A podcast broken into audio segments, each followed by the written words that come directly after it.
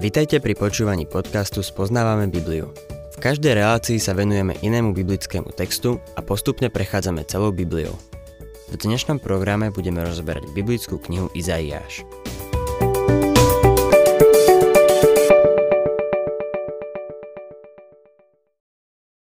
Milí poslucháči, v minulej relácii sme vlastne iba otvorili knihu Izaiáša. Dostali sme sa po tretí verš prvej kapitoly – Úvod tejto knihy je ohromný, pretože odhaľuje Boha v súdnej sieni tohto sveta.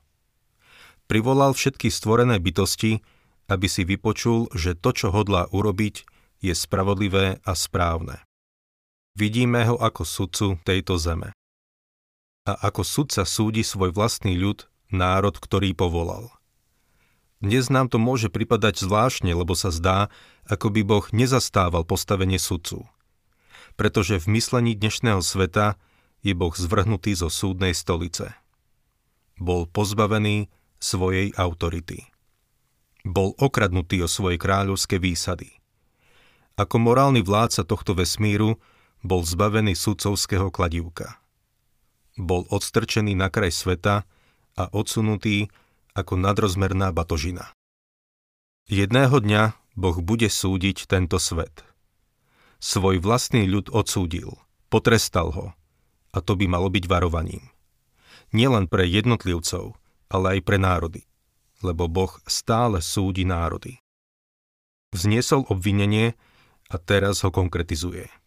Izaiáš 1. kapitola, 4. verš. Beda hriešnemu národu, ľudu zaťaženému vlnou, potomstvu zločincov, skazeným synom. Opustili hospodina, pohrdli svetým Izraela, celkom sa odsudzili. Izrael je tu opísaný ako ľud zaťažený vinou. Táto fráza vrha svetlo na osobné pozvanie pána Ježiša z Novej zmluvy.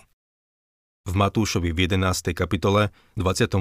verši povedal Poďte ku mne všetci, ktorí sa namáhate a ste preťažení. Ja vám dám odpočinúť. Samozrejme, vieme, čo tým myslel. Zaťažený vinou. Izraelský národ bol zaťažený hriechom. Dnes je toto jeho pozvanie pre tých, ktorí sú zaťažení hriechom, aby to bremeno a náklad priniesli jemu a našli odpočinok, odpočinok vykúpenia. V tomto verši Boh opisuje stav Izraela. Opustili Boha, odsudzili sa a sú zaťažení vinou. Svoje obvinenie vznesie veľmi podrobne. Pripomína nám to filozofiu ľudského riadenia, podľa ktorého Boh pôsobí. Boh má určitý systém politickej ekonómie. Musím podotknúť, že nejde o svetový systém, ale Boží systém. Čo je zaujímavé je to, že svet sa podľa všetkého neriadi ľudskou teóriou politickej ekonómie, lebo národy povstanú a padnú a dôvod, prečo padnú, je ten, že sa držia vlastnej politickej ekonómie. S týmto systémom sme sa stretli v knihe sudcov, kde sme sledovali tento ľud. Slúžili Bohu a Boh ich požehnával a dal im úspech. Potom sa vo svojej prosperite začali odvracať od Boha, až sa nakoniec obrátili k modlárstvu. Zabudli na Boha. V skutočnosti sa proti nemu vzbúrili. A potom ich Boh vydal do rúk nepriateľa. A tak volali k Bohu, aby ich vyslobodil obrátili sa k Bohu a keď tak urobili, vyslobodil ich a znovu ich požehnal. Tento obraz môžeme sledovať v celom písme a dejiny potvrdzujú skutočnosť, že k pádu akéhokoľvek národa vedú tri konkrétne kroky. Náboženské odpadnutie, mravný úpadok a nakoniec politická anarchia. Veľa ľudí nevenuje tomuto cyklu veľkú pozornosť – až kým nenastane štádium politickej anarchie. Potom volajú po novej vláde a osvoja si nový systém. Problém však nie je vo vláde. Problém v Jeruzaleme nebol v paláci, ale vnútri v chráme. Problémy začínajú, keď nastane duchovné odpadnutie. Čítajme ďalej 5. až 7. verš. Kde vás ešte udriť, keď sa tak búrite? Hlava je celá boľavá, Srdce je úplne vysilené. Nič nie je na ňom zdravé. Od hlavy popety samá modrina, jazva a čerstvá rana, opuchnutá, neobviazaná, a neošetrená olejom. Vaša krajina sa stala púšťou, vaše mestá sú dotla vypálené, vašu pôdu pred očami vyžierajú cudzinci, je spustošená, cudzinci ju rozvrátili. To, čo Boh v týchto veršoch hovorí, je absolútna pravda. Nastal morálny úpadok a politická anarchia. Ale Boh sa ešte drží. Ešte nezasahuje. Toto ešte stále nie je to obvinenie, ktoré proti ním vznesie. 8. a 9. verš Céra Siona zostala ako búdka vo vinici, ako chatrč na uhorkovom poli, ako oblíhané mesto. Keby nám hospodin zástupov nenechal malý zvyšok, boli by sme ako Sodoma, podobali by sme sa Gomore. Inými slovami, keby nezostal verný zvyšok, Boh by bol zničil Izrael ako zničil Sodomu a Gomoru. Vždy však bol verný zvyšok Božieho ľudu. Aj dnes je. Kresťania sú rozptýlení po celom svete. 10. verš. Kniežatá Sodomy, počujte hospodinovo slovo ľud Gomory, čuj poučenie nášho Boha. Teraz to Boh povie. Celý problém spočíva v duchovnom odpadnutí. 11. verš. Na čo mi je množstvo vašich obiet? Povie hospodin. Som nasýtený spaľovanými obetami baranov, tukom vykrmeného dobytka. Nemám v obľube krv bíčkov, baránkov a capov. V tomto verši Boh konkretizuje svoje obvinenie proti svojmu ľudu. Dotýka sa veľmi konkrétne veci a dokáže im, že sa mýlia.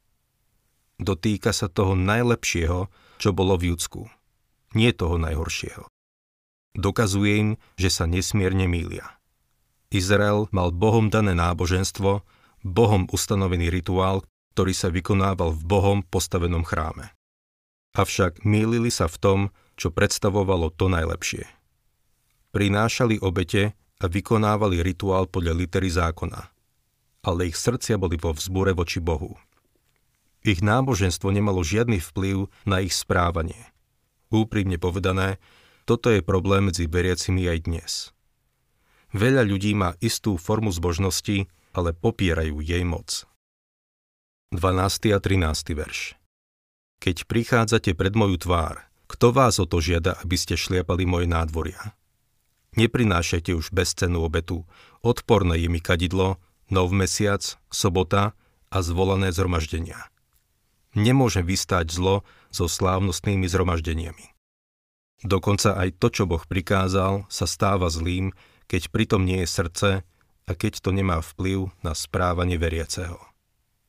Ak by pán Ježiš prišiel na budúcu nedeľu do tvojho kostola Pochválil by ťa?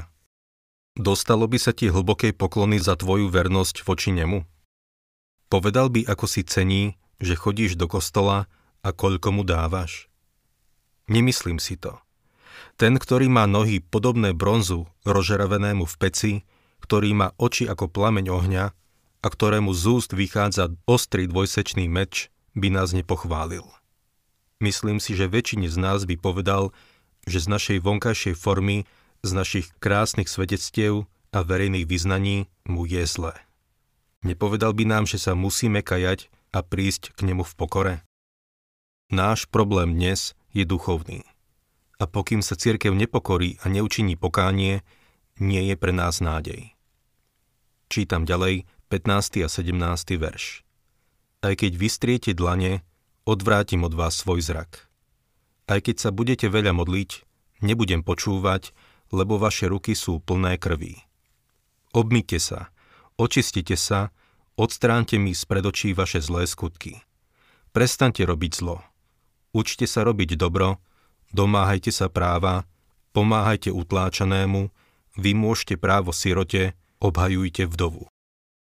Boh vraví, nie ste nič, iba banda podvodníkov.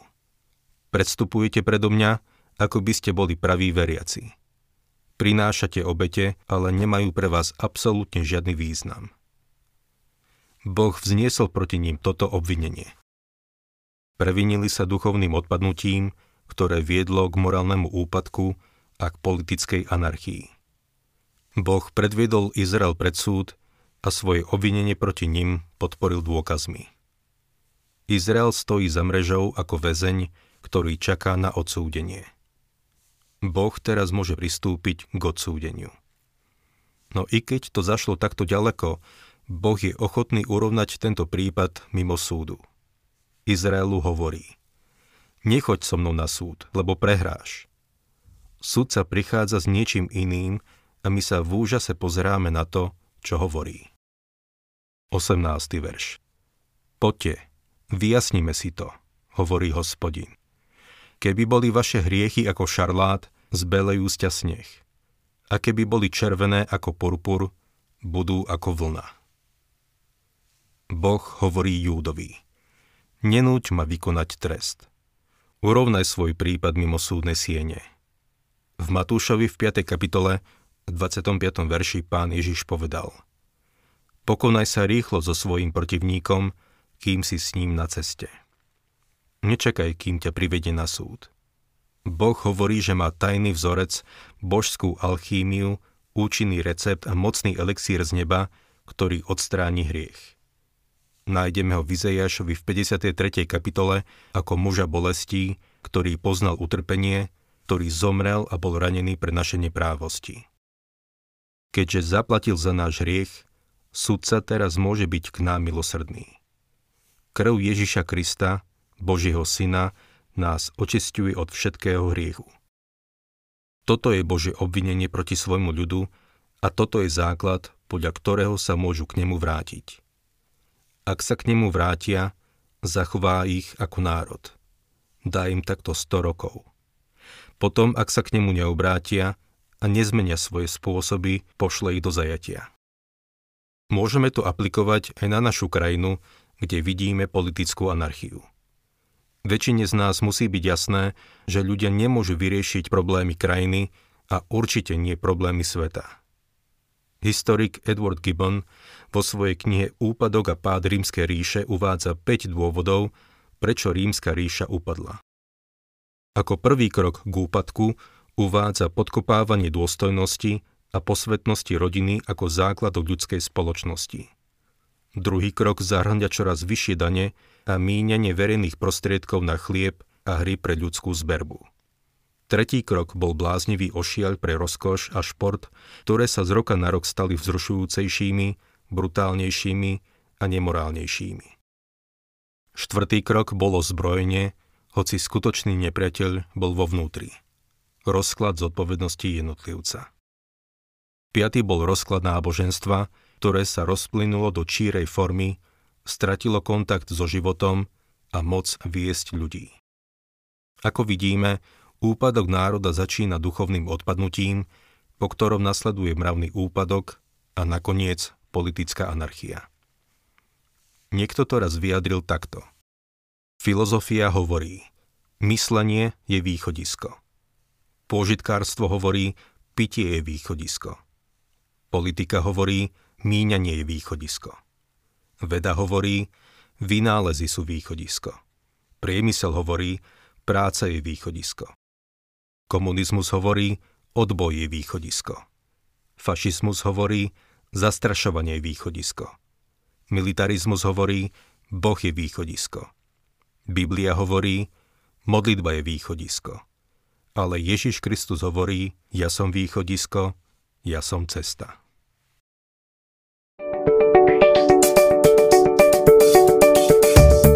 Ak sa vám páči program Spoznávame Bibliu, budeme radi, ak ho odporúčite svojim známym a dáte like, alebo nás začnete sledovať na facebookovej stránke Spoznávame Bibliu.